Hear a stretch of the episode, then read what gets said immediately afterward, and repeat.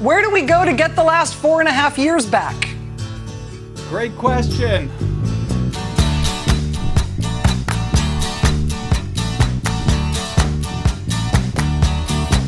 Well, I don't know why I came here tonight. I got the feeling that something ain't right. Oh, no, it ain't. I'm so scared in case I fall off my chair. And I'm wondering how I'll get down the stairs. Clowns to the left of me, jokers to the right. Here I am, stuck in the middle with Here you. I am. Yes, I'm stuck in the middle Never fear. you. From Pacifica Radio in Los Angeles, this is the BradCast as heard on KPFK 90.7 FM in LA. Also in California and Red Bluff and Redding on KFOI, Round Mountains KKRN, and Eureka's KGOE. In Oregon on the Central Coast on KYAQ, Cottage Grove's KSO, and Eugene's KEPW. In Lancaster, Pennsylvania on WLRI, Maui, Hawaii's KAKU. Columbus, Ohio's WGRN, Palenville, New York's WLPP, in Grand Rapids on WPRR, in New Orleans on WHIV, Gallup, New Mexico's KNIZ, Concord, New Hampshire's WNHN, in Fayetteville, Arkansas on KPSQ, in Seattle on KODX, in Janesville, Wisconsin on WADR, and in Minneapolis, St. Paul on AM 950 KTNF. We also stream coast to coast and around the globe every day on the internets on the Progressive Voices channel, Netroots Radio, Indie Media Weekly, FYI Nation, NicoleSandler.com, Radio Free Brooklyn, Workforce Rising, Deprogrammed Radio, and Detour Talk. Blanketing Planet Earth five days a week. I am Brad Friedman, your friendly investigative blogger, journalist, troublemaker, muckraker, and all around swell fellow, says me from bradblog.com. Just trying to keep up with it all today for a change.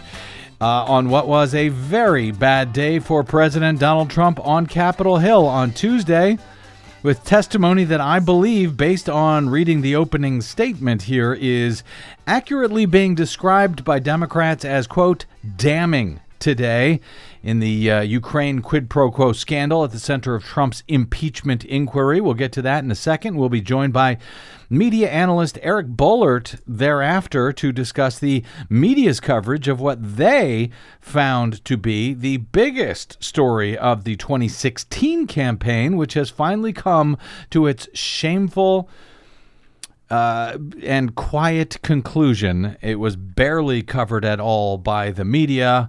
We'll cover it slightly more so here on the BradCast. Also, a bit later, Desi Doyen is here with the latest Green News Report. Hello, Yay. Desi. Hello. With almost nothing to cover there, as usual. you know, we're creeping up on our 1000th episode of the GNR, and I have been reflecting back to when you first began it, and I wonder.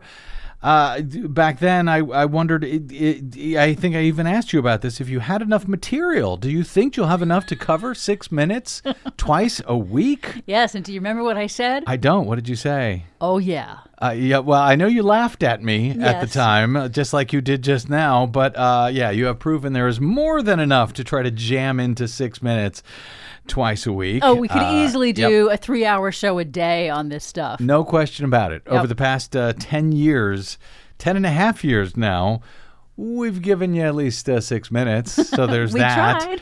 Uh, and of course, we've been able to do that, by the way, and to uh, tell the truth about politicians from all sides and corporations like Monsanto and BP and Shell and ExxonMobil. Uh, who plays, by the way, a starring role in today's Green News Report as they go on trial for climate fraud. That is because we rely on nobody but listeners to support our effort. That's right, you. No political groups, no corporate funding, just you folks who listen to the show who like it or hate it and stop by bradblog.com slash donate to help keep us going so if you haven't done that in a while by the way please do uh, and uh, yes, consider setting up a monthly uh, monthly support for our efforts as we approach our 1000th episode. And as we wait for someone to donate $1,000 in honor of it. Could that happen? Hey, ExxonMobil, my DMs are open. I know. Well, you know what we got when we did our when it was our fifth anniversary. They sent five dollars, so it's our thousandth episode. I'm just saying. Bradblog.com/slash/donate. Okay.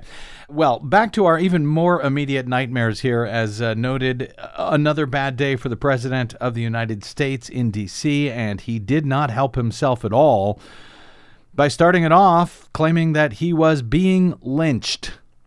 Yes, seriously, he actually did that. Donald Trump triggered outrage Tuesday, according to the AP, by comparing the Democrat led impeachment inquiry to a lynching, assigning the horrors of a deadly and racist chapter in U.S. history to a process laid out in the Constitution.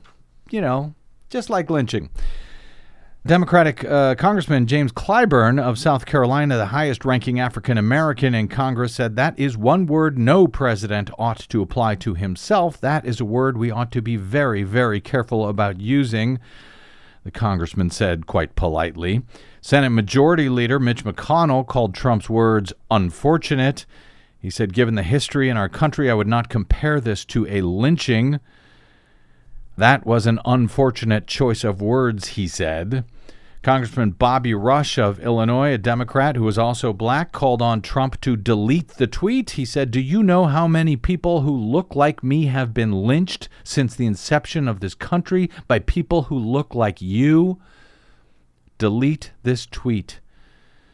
Senator Doug Jones, Democrat from Alabama, tweeted to Trump, No, sir from Alabama with a long and brutal history of, uh, of lynching. No, sir, he tweeted.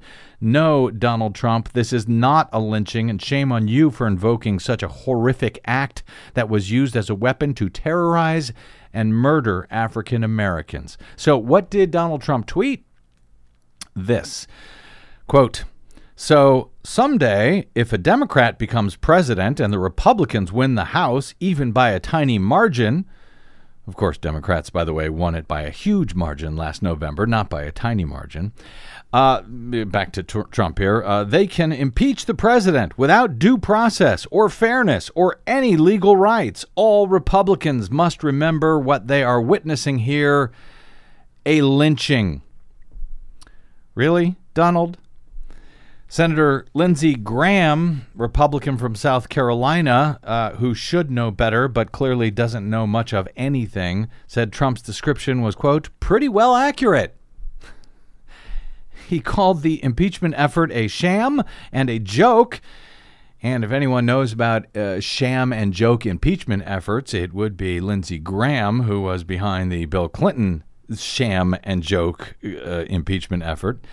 Uh, but he said uh, it's a sham and a joke in this case because the president does not know the identity of his accuser and the process is playing out in private. This is a lynching in every sense, said Graham. Defending uh, Trump, White House spokesperson uh, Hogan Gidley said the president was trying to point out the way he has been attacked by the news media since before he took office, though Trump's tweet mentions Republicans and Democrats only. It does not mention the news media. But uh, in any event, you, of course, I'm sure, remember when thousands and thousands of black people in the South were attacked by the media, you know, lynching. And by the way, if you want to know what an actual attack by the media looks like, stay tuned for my conversation with Eric Boehlert in a second. Lynchings, uh, actual lynchings, typically hangings, were used mostly by whites against black men, mostly in the South, beginning in the late 19th century. Melinda Edwards, whose father was in fact lynched by the KKK in Alabama in 1957, said that Trump's tweet was unbelievable. She said either he's very ignorant or very insensitive or very racist and just doesn't care, said Edwards. Well, I'd say all three of those. Oh, indeed. They're not apply. mutually exclusive. Her father, Willie Edwards Jr., was forced to jump off a river bridge by Klansmen who heard that he had smiled, who heard that he had smiled at a white woman.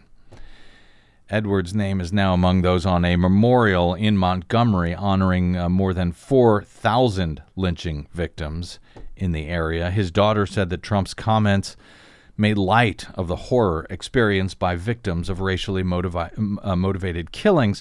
She said these are people who went through the most gruesome and heinous things that could be done to them.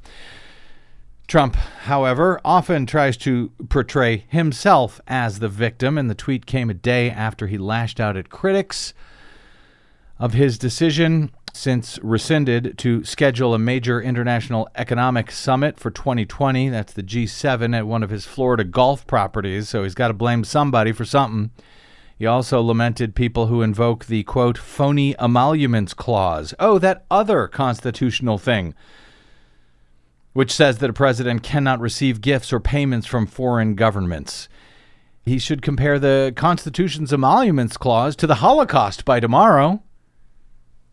Make no mistake, the emoluments clause is like Hitler's gas chambers. I'm sure that's that's the next tweet to come. Oh, that's too literate. I think it'll be a lot less literate Yeah, that's that. true. Lynchings were fueled by anger toward blacks across the South, where many whites blamed their financial problems on the newly freed slaves. And uh, coincidentally, on Tuesday, separately, a U.S. appeals court in Atlanta was considering whether federal judges can order grand jury records unsealed in the mob lynchings of two black couples from 1946. The young black sharecroppers were stopped along a rural a rural road that year by a white mob that dragged them out and shot them multiple times east of Atlanta. More than 100 people reportedly testified before a grand jury in the case, but no one was ever indicted in the deaths of Roger and Dorothy Malcolm and George and Mae Murray Dorsey. So, yes, that is just like what Republicans are witnessing Donald Trump go through right now. It's just like that, isn't it? Just like being dragged out of your car and shot. You know, a lynching. So, what is Donald Trump actually going through? It's a constitutional pri- uh, process in which his unlawful behavior is being exposed. And on Tuesday, it was his own emissary to Ukraine who exposed it in uh, exacting testimony to congressional impeachment investigators, which, by the way, also include members from the Republican Party in the closed door questioning of witnesses that Republicans are complaining about, even though they are there and taking part in all of this. You know, just like a lynching. Donald Trump's senior U.S. diplomat in Ukraine told lawmakers Tuesday that President Trump made the release of military aid to the embattled former Soviet country contingent on public declarations that uh, from Ukraine that it would investigate the Bidens and the 2016 election, that contradicting Trump's repeated denials that he used that military aid money as leverage for political gain. The explosive closed door testimony, as uh, Washington Post describes it, from acting Ambassador William Taylor undermined the repeated statements of the president and the depositions of other administration officials with the potential to reset House impe- the uh, House impeachment probe of Trump. Taylor is a seasoned diplomat. He's an Army veteran, and apparently he's a, met- a meticulous note taker, according to the Post. Uh oh. He provided an expansive description of a series of events at the heart of a of an investigation that poses the most serious threat to Trump's presidency. And uh, Democrats are describing that testimony today as damning. It, it the uh, 15 page 15 page opening statement has now been released.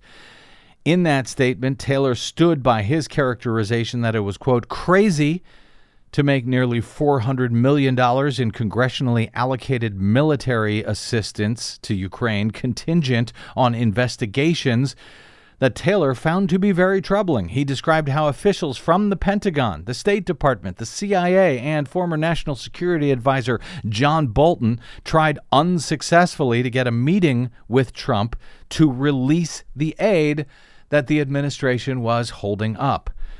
Upon arriving in Kiev, in, uh, in Kiev, Ukraine uh, last spring, Taylor became alarmed by secondary, quote, irregular diplomatic channels involving U.S. officials that he called, quote, weird.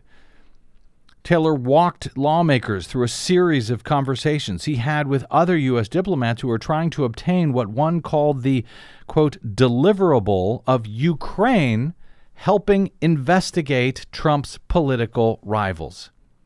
Taylor said, quote, in August and September of this year, so we're just talking a, a few weeks ago at this point, he said, I became increasingly concerned that our relationship with Ukraine was being fundamentally undermined by an irregular, informal channel of U.S. policymaking and by the withholding of vital security assistance for domestic political reasons. Taylor said that his uh, position gave him control in Ukraine over the regular diplomatic channel, but not the irregular one, as he described it. That irregular channel, Taylor said, included then Special Envoy Kurt Volker, Ambassador Gordon Sondland, Secretary of Energy, for some reason, Rick Perry, and Rudy Giuliani, for some reason. Although this irregular channel was well connected in Washington, Taylor wrote it appeared to exist to circumvent the State Department. Taylor's testimony filled in a lot of blanks about the activities of U.S. officials who appear to have sought Ukrainian help at the behest of Trump and his personal attorney, Rudy Giuliani. At issue, of course, is whether White, the White House conditioned military aid and a meeting between the two presidents on Zelensky's cooperation and whether the that whether that constitutes an abuse of Trump's office. Taylor contradicted earlier testimony from Gordon Sondland. He was uh, Trump's ambassador to the European Union, which, by the way, Ukraine is not a part of. So, why did Sondland seemingly have more control over diplomacy with Ukraine than the U.S.'s top diplomat assigned to Ukraine at that point? Now, Sondland had told House investigators last week that he recalls, quote, no discussions with anyone at the State Department or the White House about investigating former Vice President and 2020 presidential candidate Joe Biden or his son Hunter. Taylor testified that Trump told Sondland himself in a September 7 phone call that Zelensky must, quote, go to a microphone and say he is opening investigations of Biden and 2016 election interference. Trump told this to Sondland directly, according to Taylor, again, a meticulous note keeper. In a crucial September 8 telephone call, Taylor testified, Sondland try, quote, tried to explain to me that President Trump is a businessman. When a businessman is about to sign a check to someone who owes him something, he said, the businessman asks that person to pay up before signing the check. Now, mind you, Ukraine owed the U.S. nothing. It was, in fact, the U.S. who owed Ukraine this aid after Congress had voted to send uh, nearly $400 million to, uh, to Ukraine for security assistance as they are in a, uh, a civil war that has been uh, supported by Russia in the East. During that phone call, Ambassador Sondland told me that President Trump had told him that he wants Zelensky to state publicly that Ukraine will investigate Burisma and alleged Ukraine interference, Ukraine interference in the 2016 election in the U.S., Taylor testified. Hunter Biden, the uh, former vice president's son, had become a board member of Burisma, this uh, Ukrainian natural, uh, uh, uh, uh, natural gas company. Joe Biden, of course, was at the time thought to be the leading 2020 Democratic presidential candidate. Taylor uh, told House investigators, quote, Ambassador Sondland also told me how he recognized that he made a mistake by earlier telling the Ukrainian officials to whom he spoke that a White House meeting with President Zelensky was dependent on a public announcement of the investigation. He said that President Trump wanted Zelensky, quote, in a public box by making a public statement about ordering such investigations. He just detailed in one comment after another after another with great specificity how this all played out, and it is exactly what we know it to be. So when you hear Lindsey Graham complaining that uh, Donald Trump has the right to know who his uh, accusers accusers and, are. Yeah. Well, a one of his own accusers right here is his very own uh, ambassador to Ukraine. That's one of the accusers. As far as whoever that whistleblower was, uh, I don't know who. Obviously, I don't know who it, who it was. But does it actually matter to the facts in this case? Should he be able to face his accuser, as Lindsey Graham says, in uh, agreeing that this is exactly like a lynching? When the facts are the facts and they're laid out here by uh, uh, Bill Taylor in excruciating, exacting detail. And I believe that the whistleblower protection law protects the whistleblower's identity so that whistleblowers will come forward with wrongdoing of this level. Oh, yeah, there's that as well. Yeah, it's just part of the law. Congresswoman uh, Debbie Wasserman Schultz of Florida, Democrat, said in an interview partway through Taylor's testimony, quote, "It was just the most damning testimony I've heard. He drew a very specific direct line from President Trump to the withholding of foreign aid and the refusal of a meeting between Trump and the new Ukrainian leader," she said. Taylor testified that he first learned about U.S. military aid being leveraged on a promise by Ukraine to investigate Trump's political foes in early September of this year in a phone call with the uh, White House official who is in charge of Europe. This is uh, uh, the top National Security Council official who described how Sondland had told a Ukrainian official that, quote, the security assistance money would not come until President Zelensky committed to pursue the Burisma investigation. Taylor said he was alarmed by the news. He said it was the first time he had heard that security assistance, not just a White House meeting, not just a meeting between the two presidents, but actual security assistance was, quote, conditioned on this investigation. And then he uh, texted Sondland on the same day to ask if this was correct. This message uh, was made public last week or the week before. I can't recall now. I've lost all track of time. That text said, "We are now, uh, quote, we from Taylor to Sondland saying, quote, we are now saying that security assistance and a White House meeting on investigations." Sondland responded by telling Taylor to call him instead of texting. I, this is just uh, mind blowing. Uh, it's it's one you know piece after another that confirms exactly what we have been learning over the past two weeks from a longtime diplomat and uh, military veteran uh, with meticulous notes, who thought this was crazy to withhold security assistance for help with a political campaign. He wrote.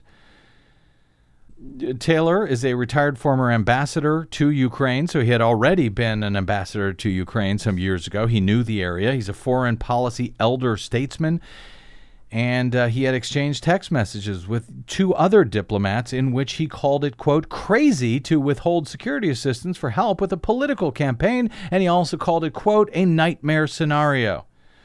One more here uh, from uh, Taylor's testimony. On September 8, Taylor then texted Volker, who was, again, the ambassador of the. Uh, I'm, I'm, I forgot. I've lost track of which one Volker was, but it was not Ukraine. Taylor texted Volker and said, Gordon and I just spoke. I can brief you if you and Gordon Sondland don't connect. The nightmare is they give the interview he said, referring to a scheme that would have Zelensky do an interview on CNN to make these announcements that he was going to do the investigation. The nightmare is they give the interview and then they don't get the security assistance. The Russians love it, wrote Taylor, adding, and I quit. So, uh, Taylor uh, is the uh, first of two planned closed door depositions this week. The other, uh, the next one is Laura Cooper, Deputy Assistant Secretary of Defense, whose portfolio includes Russia and Ukraine. She'll testify in a closed session on Wednesday, according to officials working on the process. Uh, if that doesn't go any better for Donald Trump, I don't know where he goes at this point, other than to, you know, try playing that Holocaust card with the uh, emoluments clause or something. I'm sure he'll come up with something.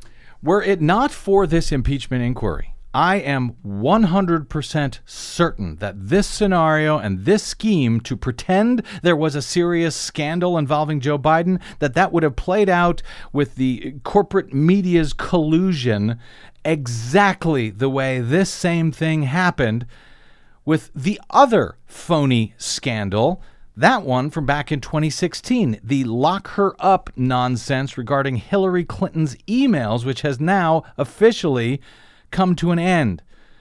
Not that you might realize it based on the media's pathetic coverage of Trump's own State Department officially throwing in the towel with the signed, sealed, and delivered end to their years long investigation into that matter. That story is next with Eric Boehlert on the BradCast. I'm Brad Friedman. Don't touch that dial.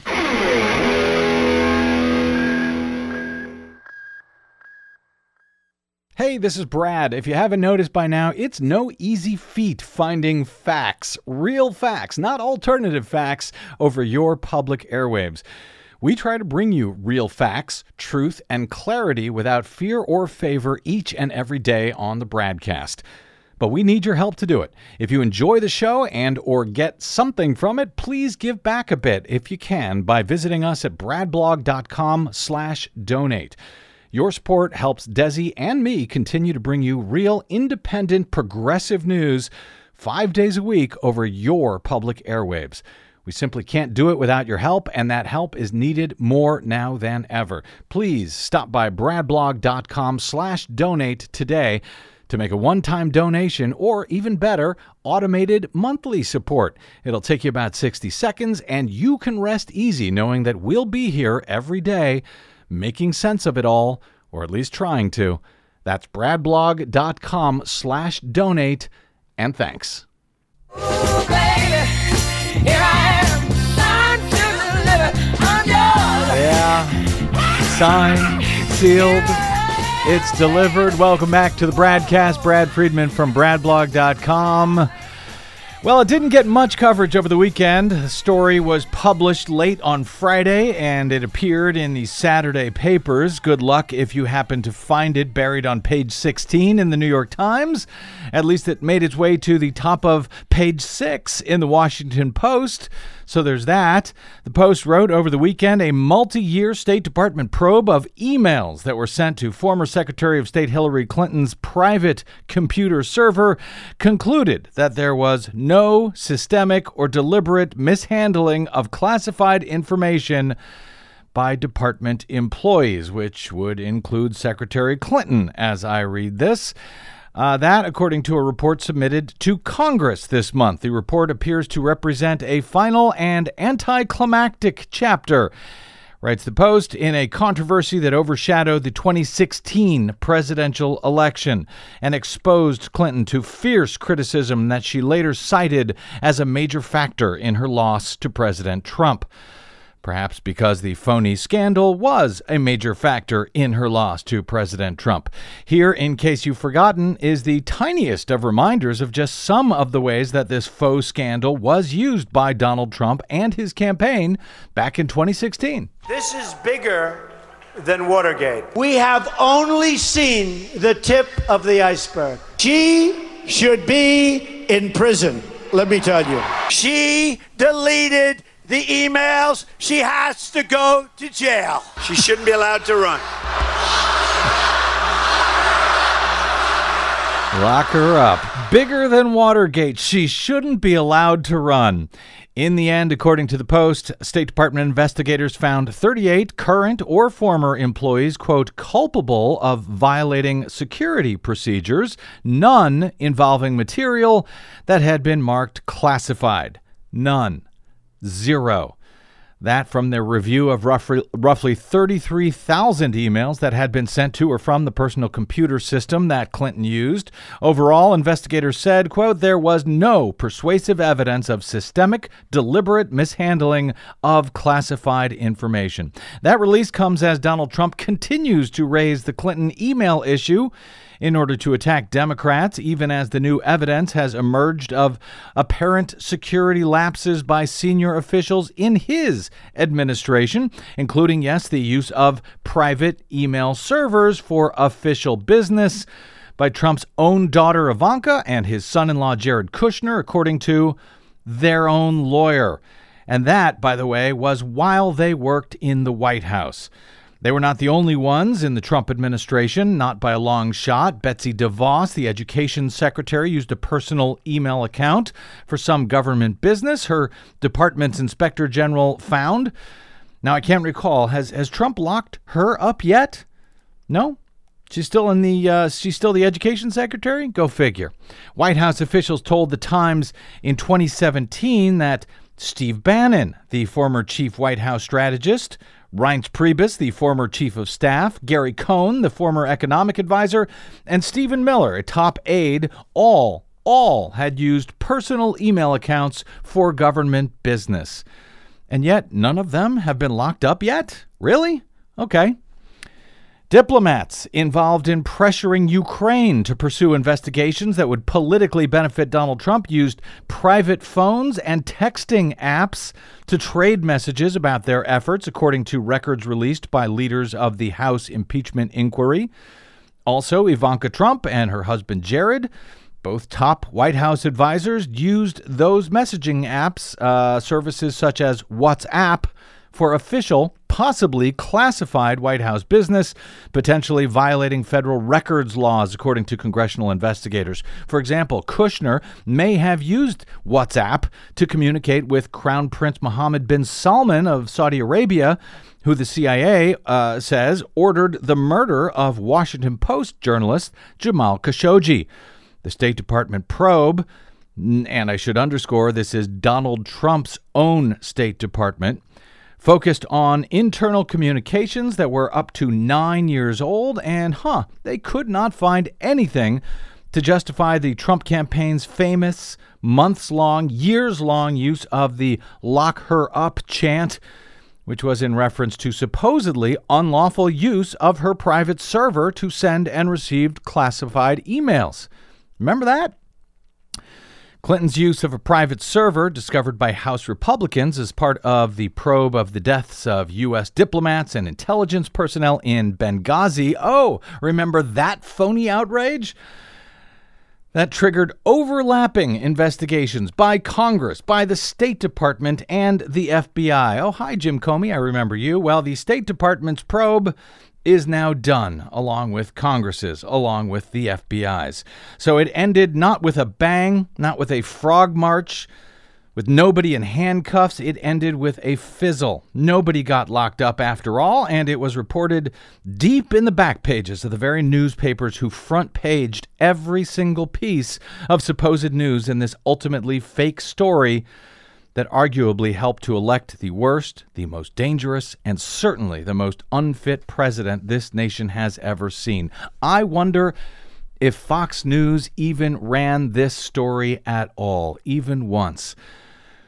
Of course, it was an effective way to win a presidency, so I guess we can't blame Donald Trump and his campaign as much as we can blame the mainstream corporate media who facilitated all of this, despite supposedly knowing better.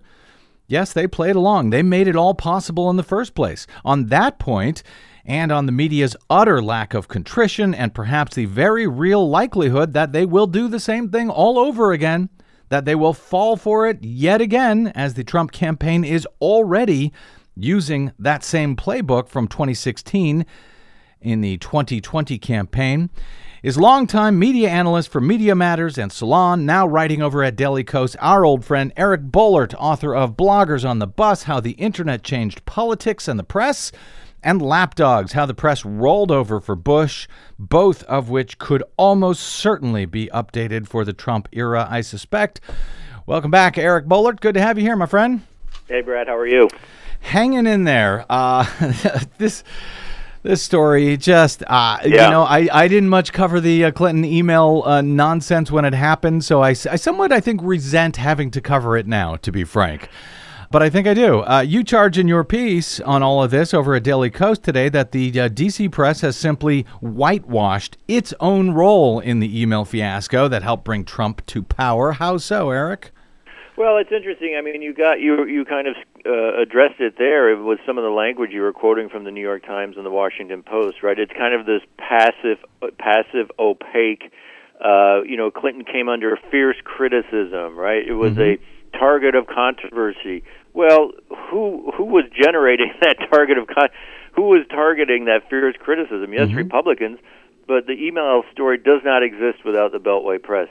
So, you know, the the Beltway press, you know, they're reporting on page 6, page 16. Most of the network newscasts never even reported on this story over the weekend. See, Uh, some of them are reporting, "Oh yeah, she was exonerated." What they're not talking about was we literally co-sponsored this 18 month smear campaign, which took out the Democratic nominee. I mean, people remember John Kerry and the Swift Boat Veterans for Truth. Yeah. That was a month long, August of 2004. That was a, a, a coordinated Republican smear campaign, which the which the you know the campaign press did not do a good job and mm-hmm. help them amplify. That was for one month. This email story ran from March 2015 to November 2016. Mm. And and and I think if you went back, you said you know there was so many other things going on. Mm-hmm. But I went back for this column, and you may have gone back uh, just in the last day. We forget how bad it was, and that's what's so important is to not let this happen again How bad? you mean what was the, the coverage was. The- how much bad of it, the coverage it was? Yeah. It was, you know, pick your adjective: mind-boggling, numbing, irresponsible, reckless, completely.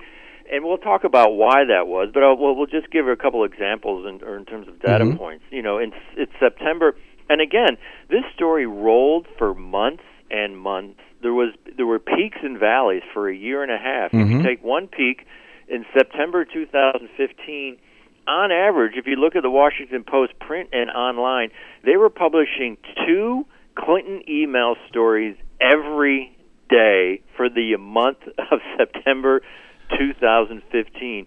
We don't even have, we barely have two impeachment stories every day now in, in terms of uh, the context. And I point out in my piece the, the network newscast, you know, ABC, CBS, uh, NBC, uh, for the campaign year of 2016, they devoted a hundred minutes to Clinton emails. They devoted uh, a third of that, 32 minutes, for all the policy coverage for the entire campaign.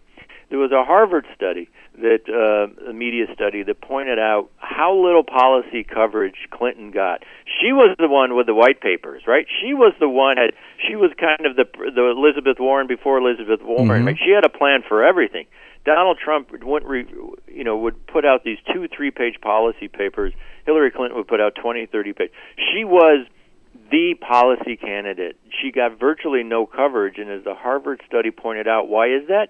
Because the press had invented an entire category for Clinton emails. So there was no time left. There were no inches left in the newspaper. There were no hours left on television. It was all consuming. Now- and so she got shortchanged on so many things. And now, as people like me and lots of others were pointing out in real Mm-hmm. time, the whole thing was bogus. But they went with it, and Yeah. we can talk about why they went with it. Well, I, and and you know, at the time, I, I- could tell it was bogus, and I think I, I don't I don't know that I covered that story more than maybe once or twice when there was some emails that were uh, released that were hacked. I think Right. something from uh, Colin Powell or something uh, Right. that was in some fashion newsworthy. Otherwise, you know, I didn't uh, cover that. I didn't cover the DNC leaks because. You know, I don't know that stolen. You got to be very careful when you're talking about stolen emails. Uh, eh, You know, and and uh, of course there was no. I don't think any of her emails were stolen uh, at all. The, anything that we got from her came from the DNC server, not from her private server, which was apparently secure. But uh, without, you know, completely rehashing what happened in 2016, here we are in 2019. How should the media have covered this story as Right. you see it, Eric? Obviously not on page 6 or page 16, but what should they have said? How should they have dealt with their own culpability in this matter? Should have been any self-reflection. There was absolutely none. So we, we've talked about the Washington Post, page six, New York Times, page 16. Those were 600, 700 word articles. That was it. No follow-up, no opinion columns, nothing from public editors. They wanted this thing to go away so fast. How about some self-reflection? This was, as, as we've just documented, mm-hmm. this was a media malpractice on a blockbuster scale. How do you get a story wrong for 18 months? Last time, the you know, if we talk about truly epic beltway failures in the press, we talk about the run up to the Iraq Yeah, War. WMD. We talk and we talk about uh, for the New York Times, Jason Blair and the plagiarism scandal. In both those instances, the the New York Times took it seriously. They had in-depth uh, internal investigations. They reported back to readers, "This is what we got wrong. This is why it got wrong. This is why we pledged to you we won't get it wrong again." Absolutely nothing on this, and this is the scary part. There was no reflection because, based on everything we've read and heard, newsrooms don't think they got anything wrong, and that's the scary part about 2020. And and that's If- if- Th- Yeah. that's amazing to me because uh, you write, you know, for the record, the fact that the entire email scandal was bogus was fairly evident in real time, and you cite an article from Newsweek, March of 2015, and yeah, that reminds me, of course, of the Knight Ridder, uh, now McClatchy reporting on the lack of WMD in the run up Right. to Iraq, well in advance of going to war. That was similarly ignored. So how how is it? Uh, Eric Boehlert, that I, with my tiny newsroom of all of two people, uh, that, well, why do I know not to bother covering the Hillary email story, but the vaunted New York Times, Washington Post, and all the rest of them could not figure out that it was phony from the jump, or did they know that it was phony? Yeah. And they did not care. Look, these are smart people, right? These are these these are generally sophisticated, well-read. Uh, they're supposedly the best and the brightest. You you don't end up in, at the Washington Post national desk if you're if you don't know what's going on. They play dumb on an epic scale, The- and and this is why I you know we can talk about why this happened. They they they were hugely invested in this story uh, from the get go, from uh, spring of 2015. And here's a here's a quick sidebar: Republican smear campaigns, if it's Benghazi, if it's if it's uh, Whitewater, if it's the Clinton emails, they only work if the DC press co-sponsors them. And so this was one that the DC press wanted aggressively to co-sponsor. They marched arm in arm with the Republican Party for a year and a half. And because they, so they were invested early on, they wanted it to be a story. They wanted it to be a scandal. Why? Because the target was Hillary Clinton. And so, you know, you can have lots of different opinions of her and her campaign in 2016. I don't think most people would would uh, argue that there was a massive double standard in terms of the coverage. The the, the DC press is trying to be, has been trying to criminalize the Clintons since the 1990s. Right. And as I pointed out in my piece, everyone in the DC press thought she was going to win. Right? Everyone thought she was going to beat Trump.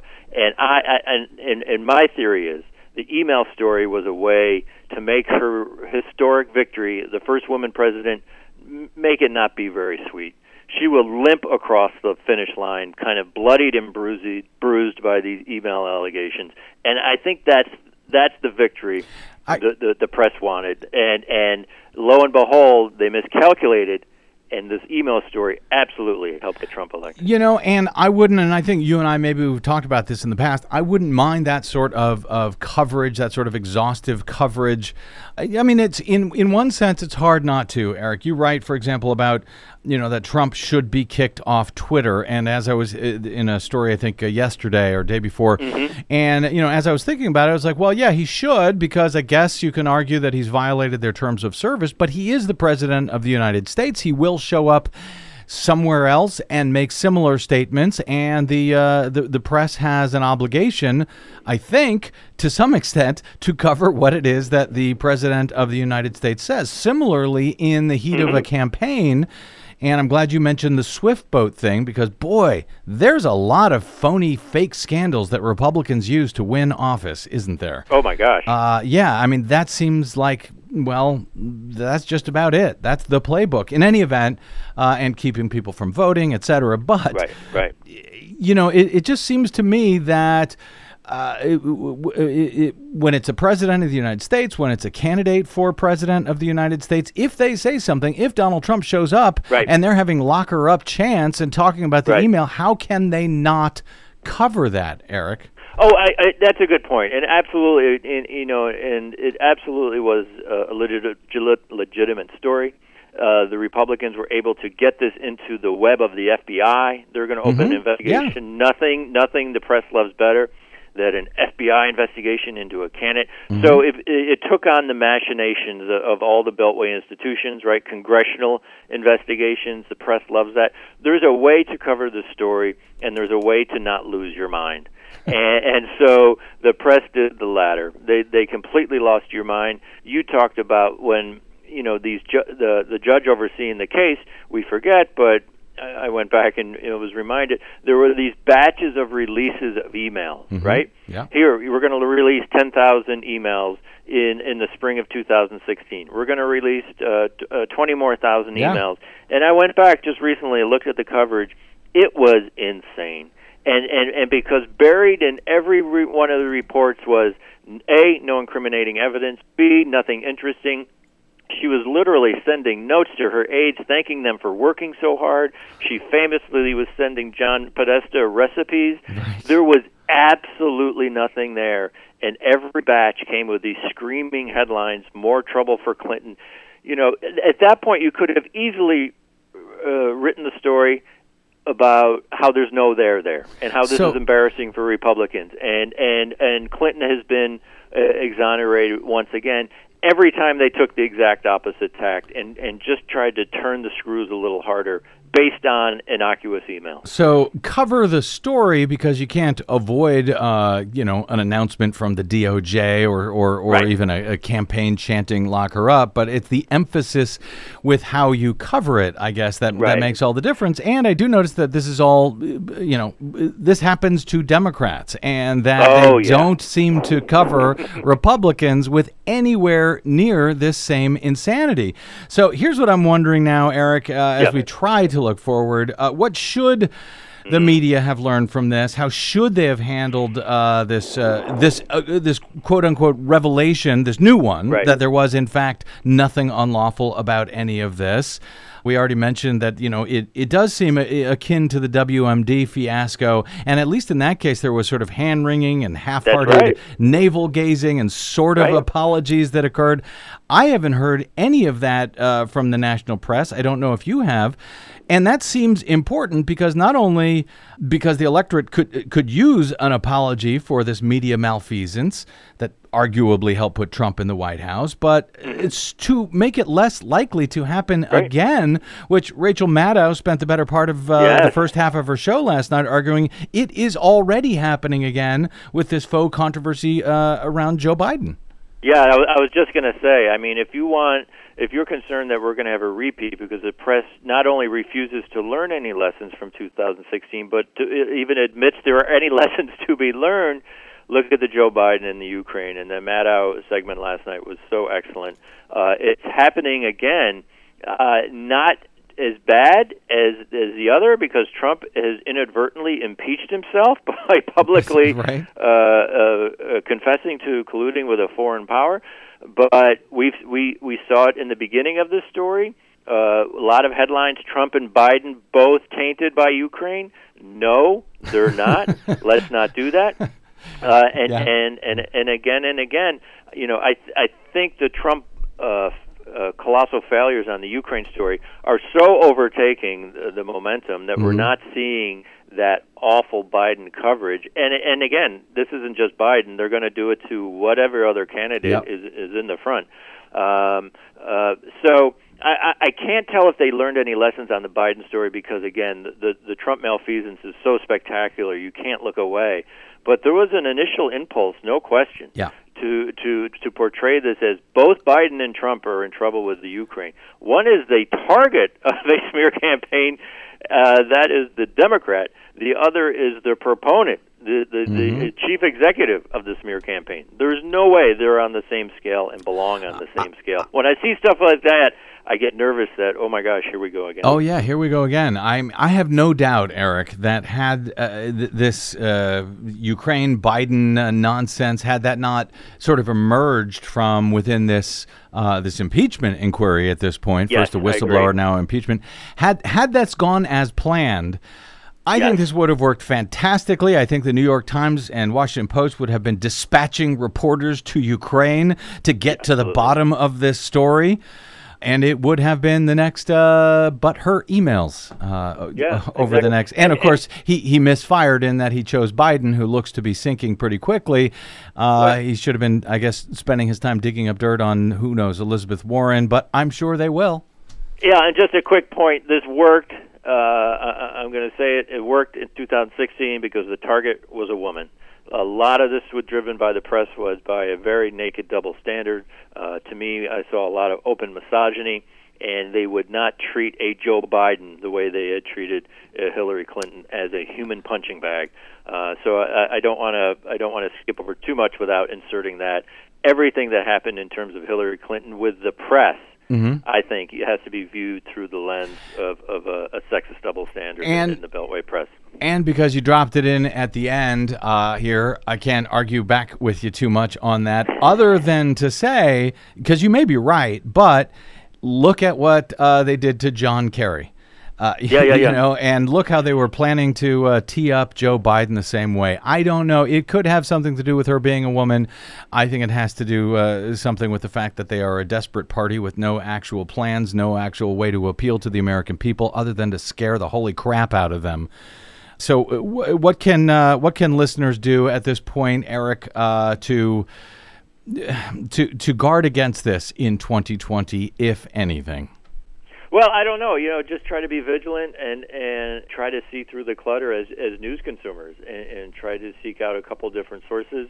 And if you see something that looks funny, it probably is. Uh, you know, and and you know, just folks got to be on their on, on their on guard. Yeah, you know what? And and get off Twitter and get off Facebook and and read Eric Boehlert. Good luck. Yeah.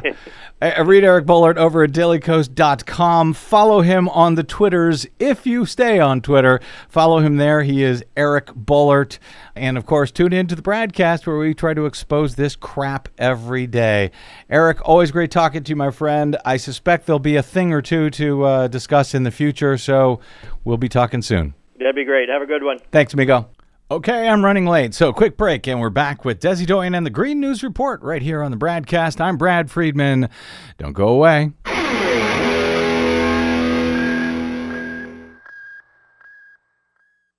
The BradCast and the Green News Report are 100% independent, 100% listener supported. But we can't do it alone. We need you. Please help us bring real facts to listeners at independent stations around the nation. Please drop by bradblog.com slash donate. That's bradblog.com slash donate. And thanks.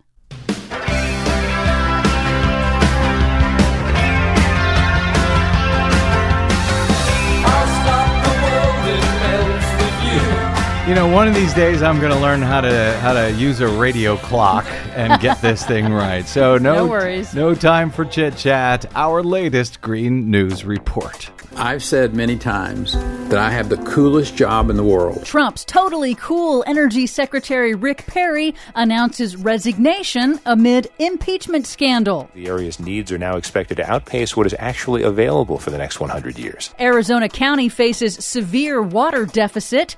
ExxonMobil goes on trial for climate fraud in New York State. Plus, We want the people in power to unite behind the science.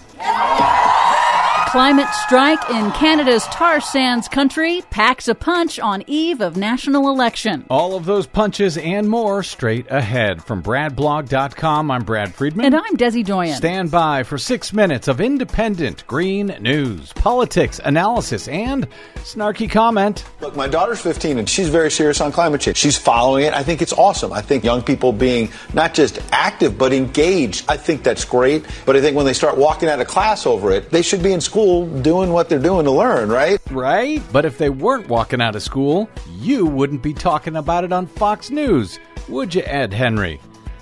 Right? This is your Green News Report.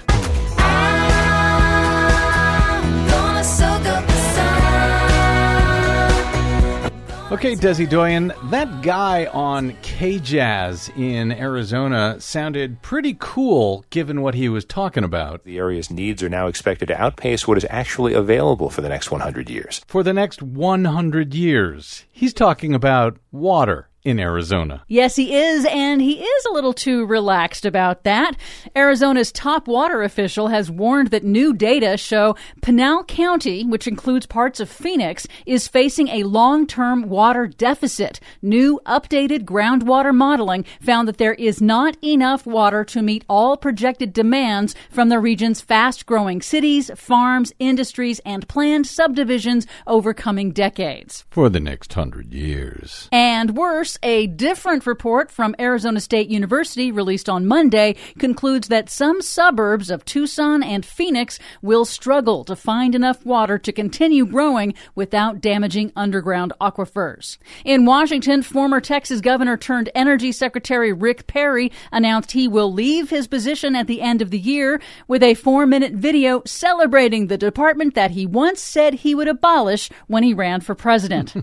Perry tried but failed during his tenure to twist federal energy policy and regulations to protect the dying U.S. coal industry from competition from cheaper, cleaner natural gas and renewable energy sources. While Perry's resignation was anticipated, it comes as he is increasingly entangled in President Trump's Ukraine quid pro quo scandal. Trump has nominated Deputy Energy Secretary Dan Brouillette, a former Bush administration staffer turned lobbyist, for the post, yet another lobbyist in Trump's cabinet that's already bloated with lobbyists. Oh, it's bloated with something. Swedish teen climate activist Greta Thunberg is in Canada, still leading Friday school strikes for climate, with thousands of school children demanding their government act on climate change with the speed and scope that science demands. On Friday, on the eve of parliamentary elections in Canada, Thunberg led a massive rally in Edmonton, Alberta, home of Canada's dirty and destructive tar sands industry. We are not doing this because we want to. We aren't doing it because it's fun. We are doing this because our future is at stake. We are doing this because in this crisis we will not be bystanders. And, and we are doing it because we want the people in power to unite behind the science. That rally may have helped turn out youth voters. Prime Minister Justin Trudeau's Liberal Party in Canada is projected to retain power, having overcome a tough challenge from Canada's Conservative Party, which wants to increase tar sands production. Yeah, and it looks like it was a very, very close race, so a few votes here and there that uh, Greta may have got out could have made the difference. Finally, it's Big Oil's big tobacco moment. ExxonMobil goes on trial this week in New York State, where the oil giant is accused of misleading its investors by downplaying the potential costs of carbon emissions and climate change, a violation of state securities law. The lawsuit was triggered by a blockbuster investigation by nonprofit outlet Inside Climate News, which found that Exxon executives knew, at least since the 1970s, that burning their product would cause dangerous climate change. Exxon chose to mimic Big Tobacco's public disinformation campaign, spending over $30 million to fund climate science denying think tanks and researchers so it could continue profiting from its destructive business model. And this is the point when Republicans really, really hope those judges they've packed the courts with come through for them. For much more on all of these stories and the ones we couldn't get to today, check out our website at greennews.bradblog.com. And while you're there, as GNR creeps up upon our 1000th episode, please feel free to stop by bradblog.com slash donate to help us keep going for another thousand. I'm Brad Friedman. And I'm Desi Doyen. And this has been your Green News Report.